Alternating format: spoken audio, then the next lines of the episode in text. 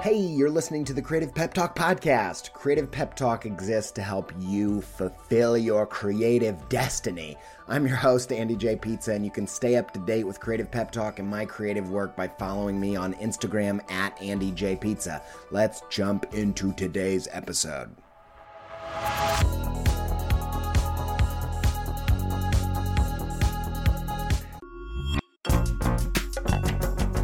This episode is supported by In the Making, an original podcast brought to you by Adobe Express, the all in one content creation app included in your Creative Cloud membership. If you are trying to boost the YouTube, TikTok, Reels content side of what you're doing, one episode of In the Making that I think will be super useful to you is their episode with Jon Youshaei. I think John's method for including his audience in the process is really inspiring. And if you want to hear about that and more about leveling up your game in the creator economy, just search In the Making in your podcast player to listen. Many thanks to In the Making and Adobe Express for their support.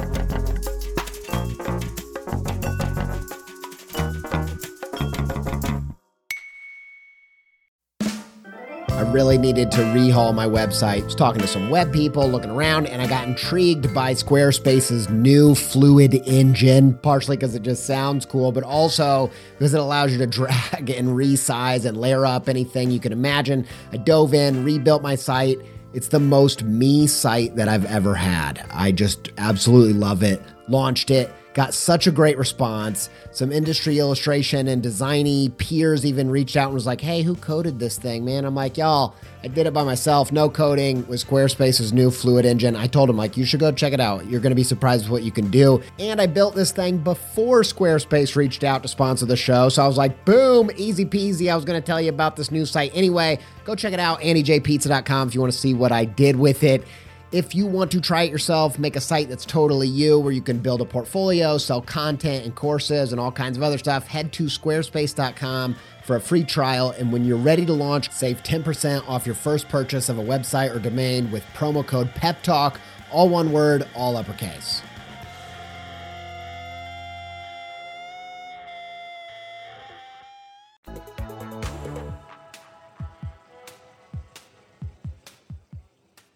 Yo ho ho. Listen, quick announcement. Go get your tickets to the Creative Works Conference in Memphis this October. Go to conference.creativeworks.co to go check out the lineup. Go snag your tickets. I'll be there. I'm going to be, uh, I'll have a Creative Pep Talk booth and be hanging out with my MFBA students and all that jazz. And uh, the lineup looks pretty tasty. We've got lots of Creative Pep Talk friends. We have uh, guests from the show Erik Marinovich. Uh, I know Dan Christofferson's been on here. Jen Mussari, Meg Lewis, Laura B, Ghostly Ferns crew, uh, Nate Utesch, who is Metavari and has a lot of the tunes on this podcast, is going to be there. It's going to be amazing. Lots and lots of my friends. Let's go hang out, eat, barbecue, salads, and uh, and then also all beer and whatever kind of barbecue and burgers. It's gonna be great. Go get it. Go get your ticket now. It is such a good time. You won't regret it. Conference.creativeworks.co. So, a problem that I'm sure a lot of you have that you guys can relate to is not having customers and fans that are deeply passionate and raving about your creativity. Like, I'm sure we've all been in places where we're not happy with the level of engagement and interest of our audience. We're not happy with the following on our platforms. We post stuff and people seem to be like, meh, whatever, kind of cool. People get tired of the art that you're doing. Uh, you know, we've, I think we've all, as creative people, been in those places and it's incredibly discouraging to be making creative work that you put your heart and soul into, and people just don't seem that interested. And then even further than that, than just, you know, putting yourself out there and not having a, a, a, response that is satisfying, but also taking it one step further. And because of that, not getting clients, not getting work, not getting paid, not making money because people aren't raving about what it is you do. You're having a difficulty breaking into that stratosphere of people being passionate about your creative work. And that sucks. That's a place that no creative person wants to be. In this episode, the core idea of this episode is supposed to speak to that problem. And if you don't get anything and you only get one thing from this episode, listen to this. It's not all about you. Your creative work, the purpose of it, the potential of it, the power of it. PPP words, lots of P words for some reason. Uh, the, the power of it is in providing real value for your audience. And I've talked about it on the podcast before. I will talk about it again because business is defined by providing value in exchange for money. And creative people, I think, the creative people that understand that it's not all about them, it's not about just enjoying the process of making and satisfying yourself. The people that understand that it's not just that, it's not just about your gift, it's also about your audience, are the same people that thrive in business. But the creatives that fail to understand the ability to provide consistent, trusted value in their work, those creatives are the people that don't ever get anywhere. And the ones that do get places are just random lottery winners uh, that that rarely can sustain a career even if they do get lucky. And for some reason, the culture, uh, uh, you know, the art piques the culture's interest for a season or a period of time. And so this episode is about this idea your art and your, if you want to make a business out of your creativity, your creative, the value of your creative work cannot just be for what you get from it. It can't just be all about you. You can't create a creative business just because you like making music, you like being on stage, you like drawing. That's not enough to create a business. And uh, I think that one thing that happens is uh, or when I ask creative people and I say, you know, what does art do for you? Uh, or or why do you want to make this creative work into a business?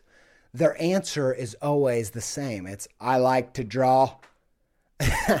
like their answer is I like doing it.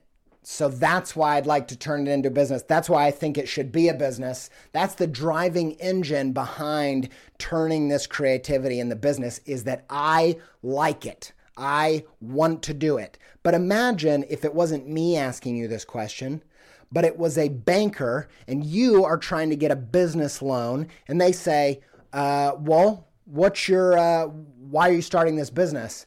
And your answer was, I like doing it like the that is not how you're going to ask someone who has the potential to give you money because they believe in this business. They want to hear why do you think this should be a business? Why do you think this will provide enough value to customers that people are going to buy this thing? And if you have a deep-seated why of this drive of I want to do this work for other people and they are going to love this because of the value, that's when you start tapping into what makes a great business. But if your answer to the banker is, I want to do what I love, uh, they're not going to give you the business loan. And you say, uh, well, okay, you want to do this business, you want to make it a business because you love doing it. Uh, what's your business plan? And your only business plan is, well, uh, I figure if I build it, they will come. If I make the work, if I'm really, really good, it will spread itself. That's my business plan. Another myth of the artist just doing what they love, build it, and they will come. This idea that it's all about them and their gift, and that everything magical flows out of that. And so uh, the banker says, Well, have you had any success getting this out there? Like, how are people responding to what you're doing? And uh, you say, Well, I've been doing this creative business. I take photos of it and I put it on Facebook. And, uh, you know, I get a lot of harsh criticism, but I've been told to ignore the haters. And so I think that although there is some truth to these ideas of doing what you love. There's truth to great work spreads. There's truth to, you know, you build it and they will come. And there's truth to this idea that, uh, that you shouldn't give too much weight to the haters.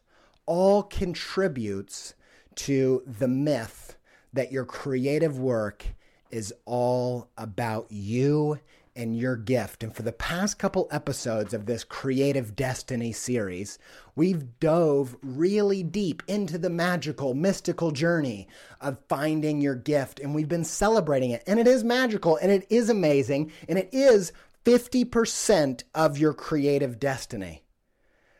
But the problem is when you go out there onto the road, you go out on, you start your journey to go find your gift the elixir at the end of the journey, the thing that makes you the chosen one, when you get to the end of that journey and you find the elixir, and the whole experience has been just absolutely magical. And there's this mystical quality of finding your gift. And when you find your gift, you're tap, tapping into that, that otherworldly nature of your creative superpower.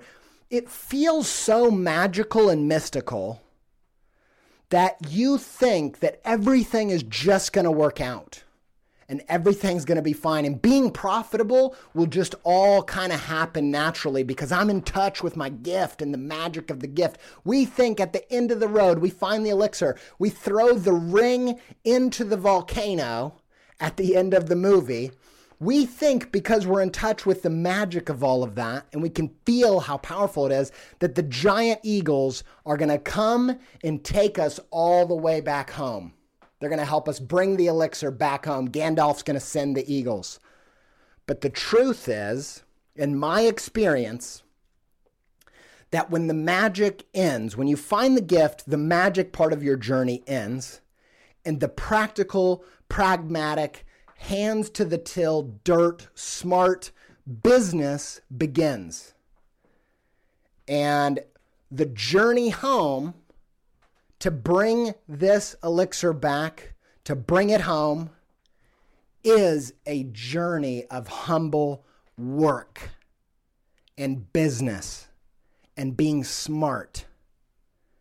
And that although the gift is supernatural, it's being expressed in the natural, in the laws of our physical realm, in how this world works. And I think about it like Suburban Commando.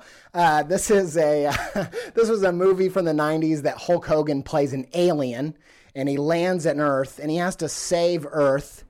And uh, he can't do everything like an alien because he needs this family to help him save the world. So he has to be accustomed to how this world works. And in our world, world right now, succeeding with your gift, fulfilling your journey, fulfilling your calling requires an understanding and a mastery of business. So you are Hulk Hogan, the alien with the supernatural strength and gift, that creativity but you still got to figure out how things are done on earth if you're su- going to succeed in your journey. And so maybe you're one of these folks who has tapped into their supernatural creative abilities. And that's great. That's fantastic. But the sad truth is that Gandalf is not sending those giant eagles and if you're going to find the way to bring this creative elixir to an audience that needs it, you're going to have to learn how to provide consistent business. consistent value because the the the foundation of business is the ability to provide consistent value for money. And creativity does not live on the outside of this if you want to be thriving as a business. If you want to just make art and have a great time, you don't care if it succeeds in, in business, you don't care if it ever reaches an audience, you don't care if you make the best art in the world and it's only appreciated after you're dead, don't listen to this episode because uh, that's not what we're going to be doing here.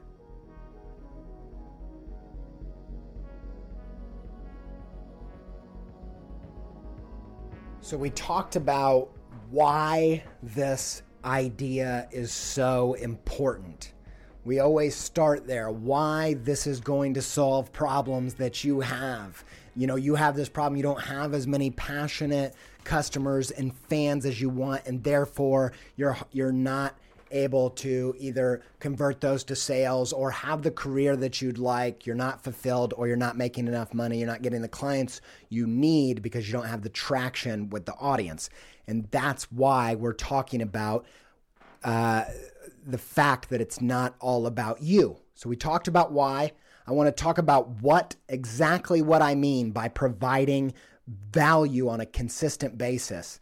Uh, and then in a minute, we'll talk about how you can actually do that. Uh, and then we'll wrap it up. But what I want to talk to you about next is what? What is this? What does it mean? I told you that the idea of business, the definition of business, uh, of successful business is consistently providing value that equals trust, that equals uh, customers if you create consistent value, people will trade you money for that value.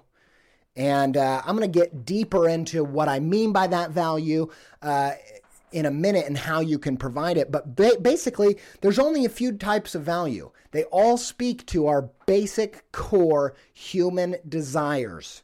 And uh, there was a book called Drive by these Harvard business professors who identified four of them. And then Josh Kaufman in the book, The Personal MBA, added one more. But these are the essential types of value. There's you can um, that you can trade for people's money. People will pay to feel something. People will pay to learn something. People will pay to collect things. People want to bond, and people will uh, pay to defend and keep what they already hold dear, whether that's ideas or uh, or their stuff, you know. Um, and so those are the five types of value that get traded for money within the confines of business. And creative people are providing, successful creative people are creating value within those buckets consistently to the point where they can create a business around it. And uh, what do I mean by that as an example? As an example, if you go to the ice cream place and that day they're only serving hot dogs, you never go back to that ice cream place, right? Because you had an idea of the type of value that you were looking for and it could have been several layers. The more value you compound, the more valuable your business is. But you know, you were hoping to fill your belly with uh, some extra food. Maybe you were a little bit hungry. Probably more likely, you wanted the uh, pleasure centers of your brain to make you feel good as you were eating that sugary substance.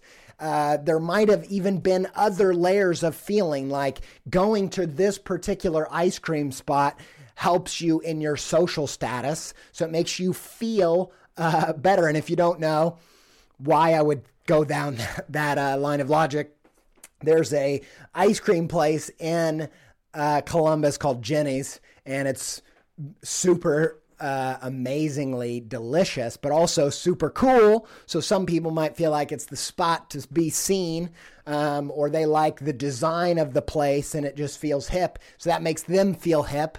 But there's all these levels of value that they're buying into. If so, if some point you go to Jeni's and they're only selling hot dogs and the design is ruined and they have tacky furniture, all of the consistent value that they've uh, delivered and that you've been trading for is gone. You never go back to that place, and therefore they cease to be a business. And uh, you're going to see this even within creativity. The bands that succeed over the long term, over a lifetime, have to figure out how to provide consistent value.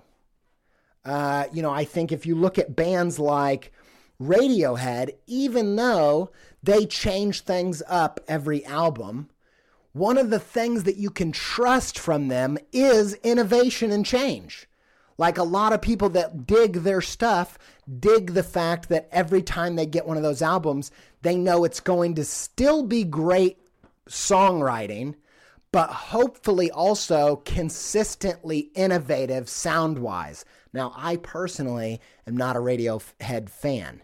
Uh, now, I don't send me hate mail. It's just not my vibe. It's a little too angsty for me. I like, you know, stuff like Sigur Rós and Passion Pit and uh, happy stuff. Uh, but, but, uh, but, uh, and I don't like Sigur Rós's sad albums even. Um, anyway, that's another topic uh, for another day. But even uh, innovation and change and surprise can be something that you can be trusted for and provide consistently. Consistently be inconsistent, and they can trust you for that. But I think ultimately, every business is going to have to figure out how to provide the perfect balance of surprise and uh, certainty. Because we those are two uh, fundamental experiences that we're going to look for as humans we need the consistency from the business. That's paramount. If you provide consistent value then you're going to win. But if you're providing consistent value in the world of feeling like if you're a comedian consistent value also looks like an element of surprise because if you tell the same jokes over and over and over, uh, they're no longer going to deliver that value because part of the laugh, uh, part of the enjoyment, part of the feeling that you're delivering requires surprise because that element of surprise is part of what delights us. And so uh, that's one of the reasons why bands need to consistently provide what we look to them for, all the while mixing it up to enough of a degree that it's not familiar and doesn't tickle our surprise necessity.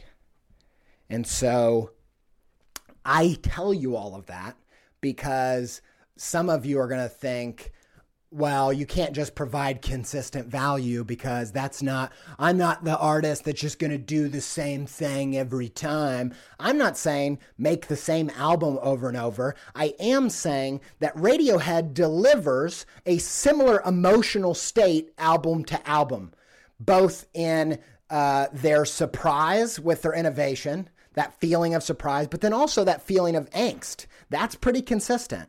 And I think uh, I've I've loved following Modest Mouse because they provided the right balance of consistent uh, delivery of value with enough of new freshness that kept it interesting album to album. It's like, for me, I'm addicted to any art form that gives me that joy, uh, the joy and the um, the feeling of everything's in its right place. Not to go back to that's a Radiohead song, but everything in its right place. That feeling of being one with the universe, uh, everything making sense, joy, uh, so much joy that you cry, like joy tears. Any art that gives me that, I am so addicted to. But I'm also sensitive to the fact that there's a shelf life for every album, every movie, everything. So I'm always having to find new expressions of that feeling. And the bands, like if Sigur Rós could have maintained. Um, if you don't know, Sigur Rós is just this band that um, is from Iceland, and they make this atmospheric um, happy, moving, cinematic music. And uh, if they could have maintained some of that energy from album to album past uh, the album Takk and then the one that was after that, I would have been diehard for the long term. If you could consistently deliver that value, um, I'm going to be in forever. That's what I love about Pixar. I feel like Pixar does such a phenomenal job of delivering great storytelling. The things that stories do to us, where they take us on this emotional roller coaster, uh, but ultimately remain satisfied at the end, that's both surprising and satisfying at the same time. I love Pixar for that reason, and that's why they're such an incredible business. And so uh, that's kind of what I mean by providing consistent value.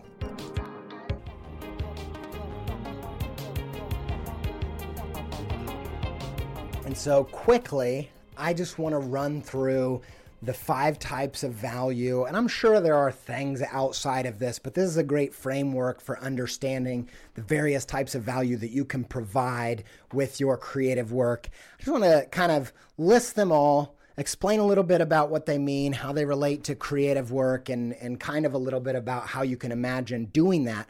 Now, the more clear you are on what type of values that you're trying to provide. The more value you can add, the more various types of value you can add, the more you can maximize your ability. If you know what you're shooting for, it's so much easier to hit the target. Uh, and so, if you know what you're trying to deliver to your audience, you're going to be way better at delivering it more consistently. Uh, you're going to be better at basically a successful business is just having more wins than loses. It's not knocking it out of the park every time. And so if you know that you're trying to make people laugh with your work, then uh, you're going to be better at doing that. If you think that you can make them laugh and learn something, at the same time. So feel and learn. You've just doubled the value of your offering, and you're going to be uh, better at gaining traction if you can consistently do both. So that's kind of what we're going to talk about. Uh, the number one thing, and the one that I think is the most relevant to most creativity, is this value of feeling something like laughing, crying, nostalgia, uh, being feeling hopeful about the future. Like there's all all the spectrum of feelings, even being uncomfortable, even being anxious, even all of that if you if art can make us feel almost any feeling at all on command we can trust that this director knows how to create a movie that makes us feel afraid. We will go see all that person's work every movie that they make if we know that they're good at delivering that value. Um, and so it almost doesn't matter what kind of feeling you want to make people feel with your work as long as it works because we all want to feel things. And uh, I think most creative people, at best, are trying to go for making their peers feel jealous about how amazing they are. And uh, most regular people don't care how insanely perfect your lettering is if it doesn't say anything that makes them feel something. And so, uh, the first kind of value that you can provide with your creativity is really making someone feel something. And I mean it, I don't mean in a passive way. I don't mean like kind of make them feel something, or this could make, could inspire them to feel wonder or whatever. I mean, the more you can surefire knock it out of the park if you can get if you can elicit a physical response like a laugh or a cry or uh, you know tear whatever it is those are the most valuable feelings the more the stronger they feel it the more value value you're providing you should go check out frank chimero's uh, talk on the shape of design. You can just go uh, Google that. His last name is C H I M E R O, and that's a talk uh, largely about this idea of design's ability to inspire delight in people and how powerful that is. Um, and he goes into a lot of different aspects of that that are really helpful. So I'd go check that out.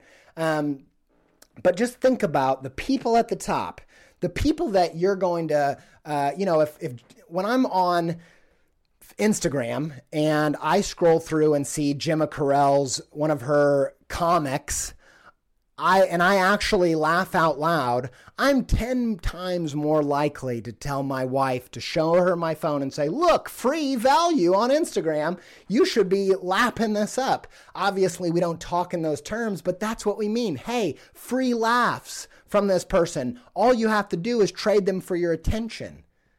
That's when it gets really valuable. But it doesn't have to be laughing, it doesn't have to be crying if you want to inspire nostalgia, you know, one of the things I think about in terms of like people that design characters for video games, characters uh, in movies, um, characters in in like Dungeons and Dragons. I don't know much about that, so I'm sure I'm just going to get myself in trouble. But in my mind, uh, a great superhero or fantasy character one that inspires both nostalgia in me, something that feels like when I was a kid, things that I liked, and then like taking what I liked as a kid and just up in the ante and the power. Like, you know, these characters have like superpowers that I never dreamed of, makes me excited, like firepower that I couldn't have only imagined, or just looks so BA and slick and like hardcore that I'm like, yeah, like I still get like that, even though I'm like a, a guy who makes like modern influenced uh, cute sometimes psychedelic work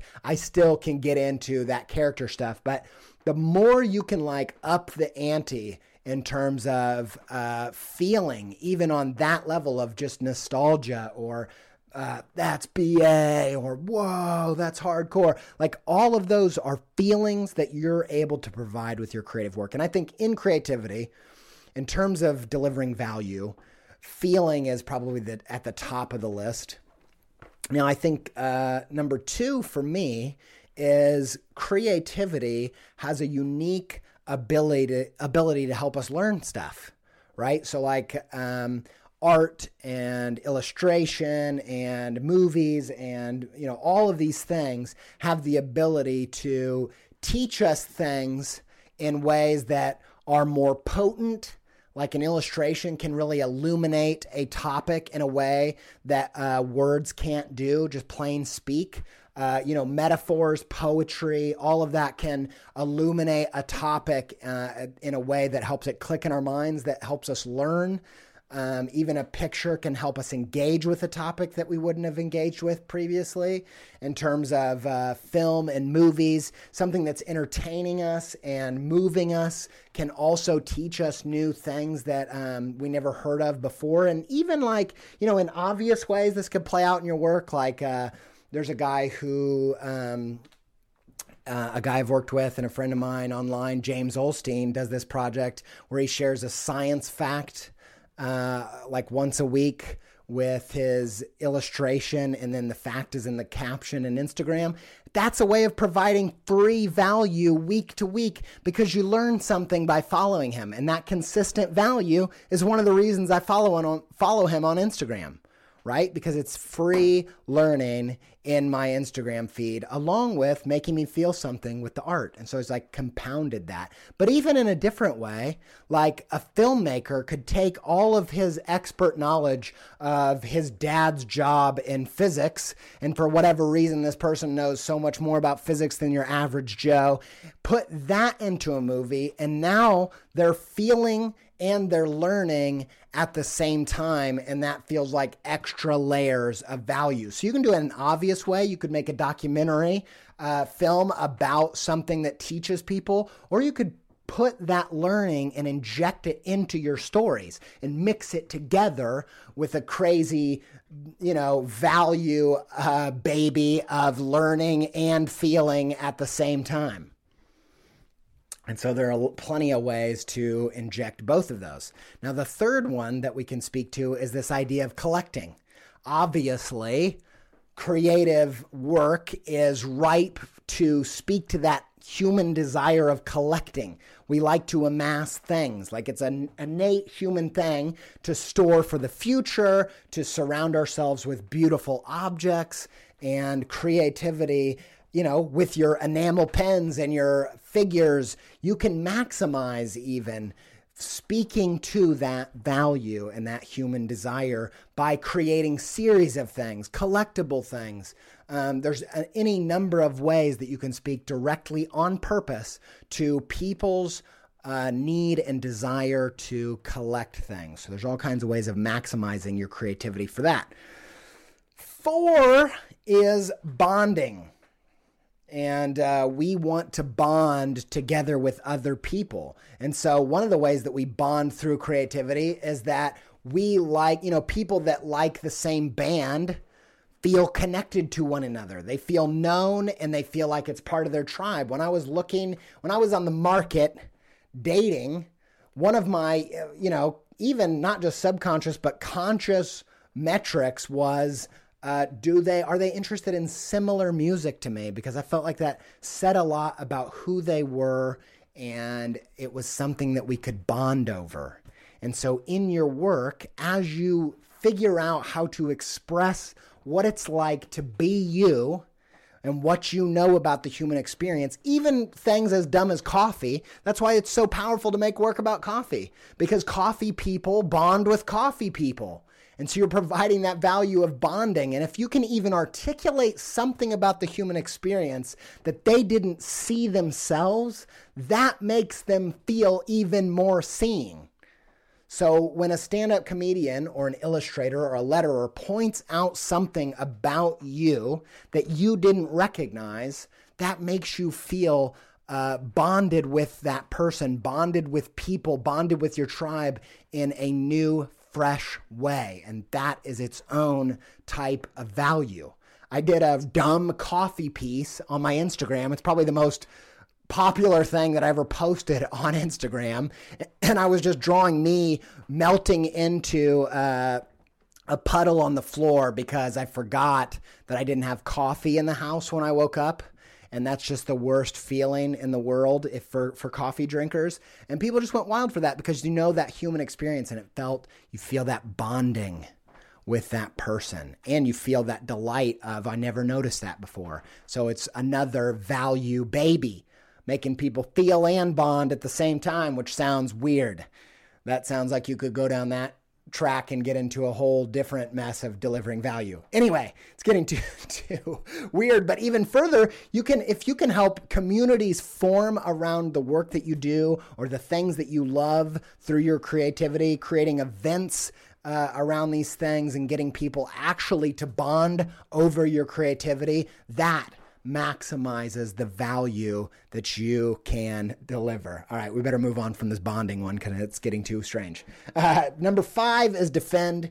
It's probably the one that. Um, for creativity, for a lot of us, is probably the most obscure and the hardest to kind of um, understand how we provide this value to people.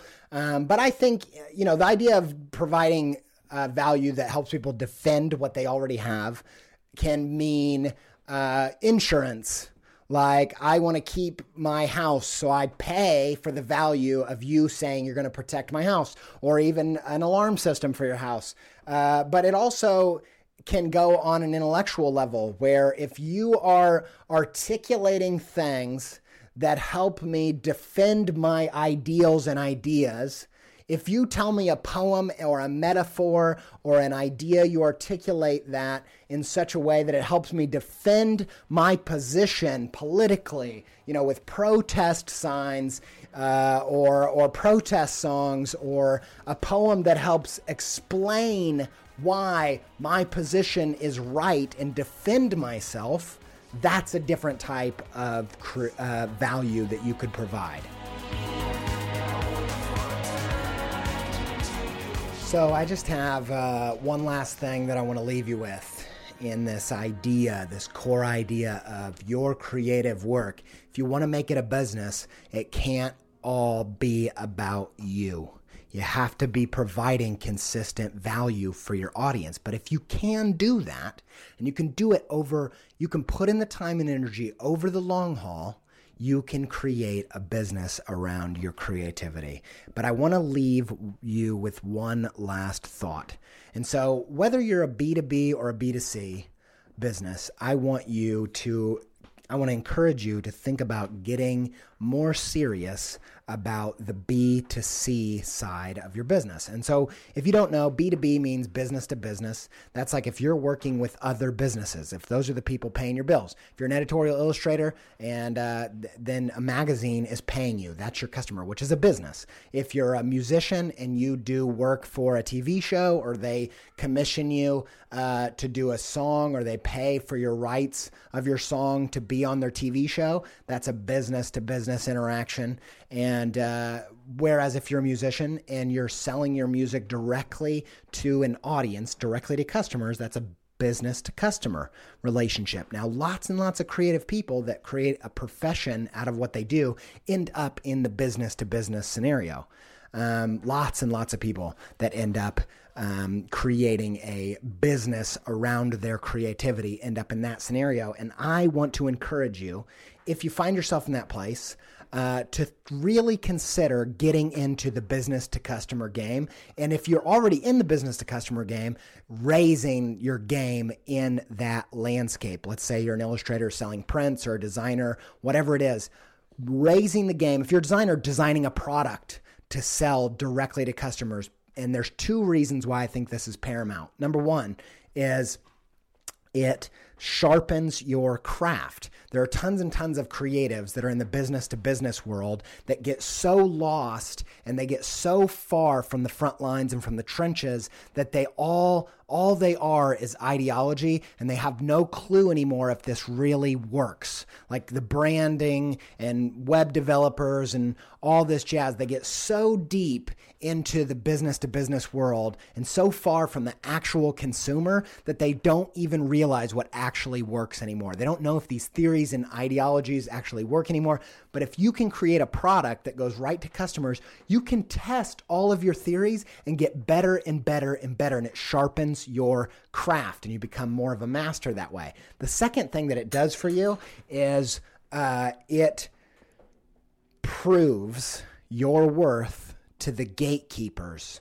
So the gatekeepers in the B to B world, the business to business, the people that you know, um, you know, the reason, part of the reason why uh, a a show is going to commission you to uh, to to license one of your songs to be on a show is because they see you have a passionate fan base. That's part of your legitimacy. That that's part of what makes you legit. So, uh, in the same way, if you're an illustrator and you want to get a book deal, uh, or you want a, a kids book deal, if you have a passionate, loyal base of fans, a platform online in numbers that shows that people, numbers and comments, you don't have to have a millions and millions of followers, but just a decent chunk of people that believe in what you do, that are passionate about what you do, and they're excited about what you do, you that's the best argument in the world for a client, for a prospective client to or gatekeeper to give you permission to do work with them.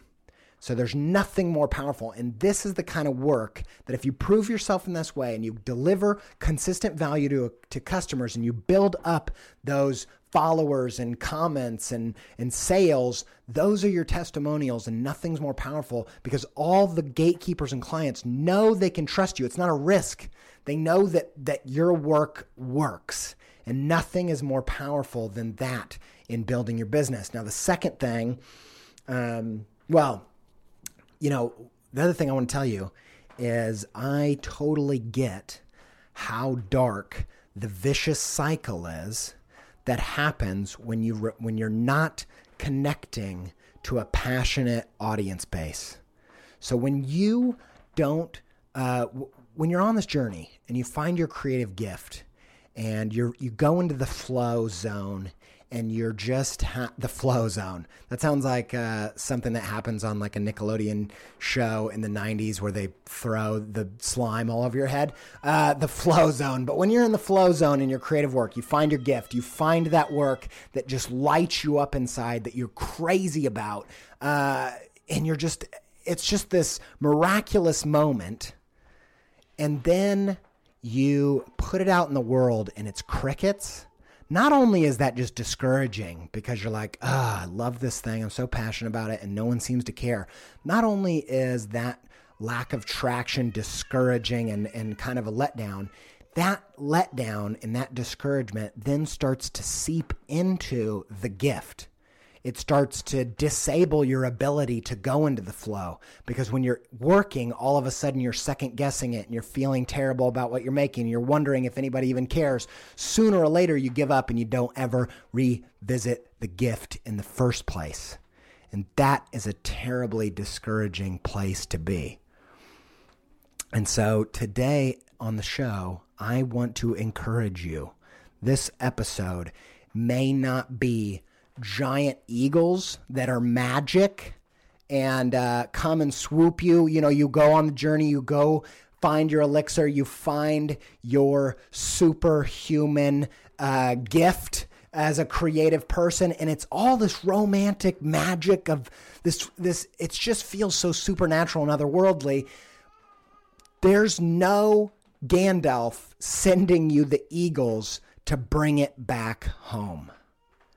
And this idea of bringing it back home, this idea of humbling yourself and learning how to practically deliver this gift so that it's value and a blessing to your audience is what this episode is all about. And maybe it's not giant eagles that are going to soar you home, but I hope that this episode acts as at least like a donkey that makes the the uh, a donkey that knows the way home, uh, a donkey and a map that makes it a little bit easier to bring it back home to your audience, to the people that need this elixir, and uh, start and it starts helping you make your way back.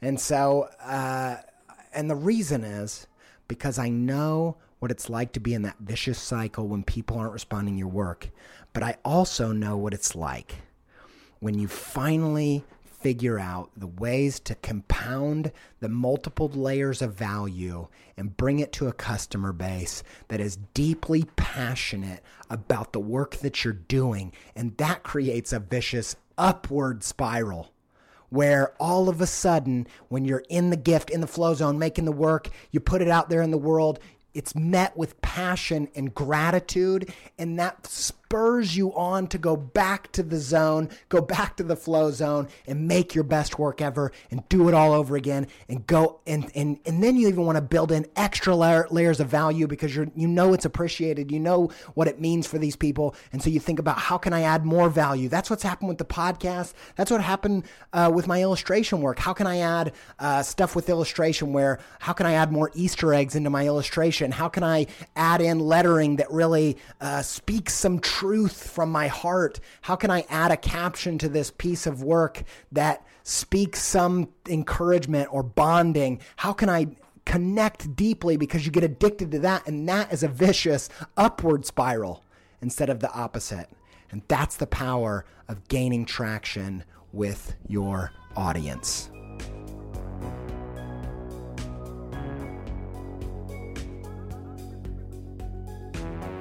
All right, that wraps up this week's episode. I want to say a special thank you to all of you who have been sharing the Creative Destiny series of the podcast with all of your social networks. I see you, I appreciate you. There's really nothing more, nothing better that you can do for Creative Pep Talk than sharing these episodes online with your network, and it means the world to me. I see it, and man, I just the enthusiasm for this series has been through the roof, and so thank you, thank you, thank you for sharing it with all your friends and family. Um, it has just uh, been amazing, and this is a series and a topic that is so interwoven into the fabric of my DNA that uh, man, I'm just couldn't appreciate it anymore. So thank you, people thanks to Yoni Wolf of the band WHY? for our theme tunes at the beginning and the end of this uh, podcast. Thanks to Nate Utesch for uh, for his band Metavari and all the other tunes that you hear on this podcast. You can hear their stuff at soundcloud.com slash Metavari. Thanks to Alex Sugg. He produces this show and he does an excellent job. Thanks, Alex. And uh, hey, thanks to you guys. Dudes, I could not be more passionate about helping you fulfill your epic creative journey. Thanks for listening. And in the meantime, while you're waiting for your next hit, your next dose of the pep. Do whatever it takes to stay pepped up.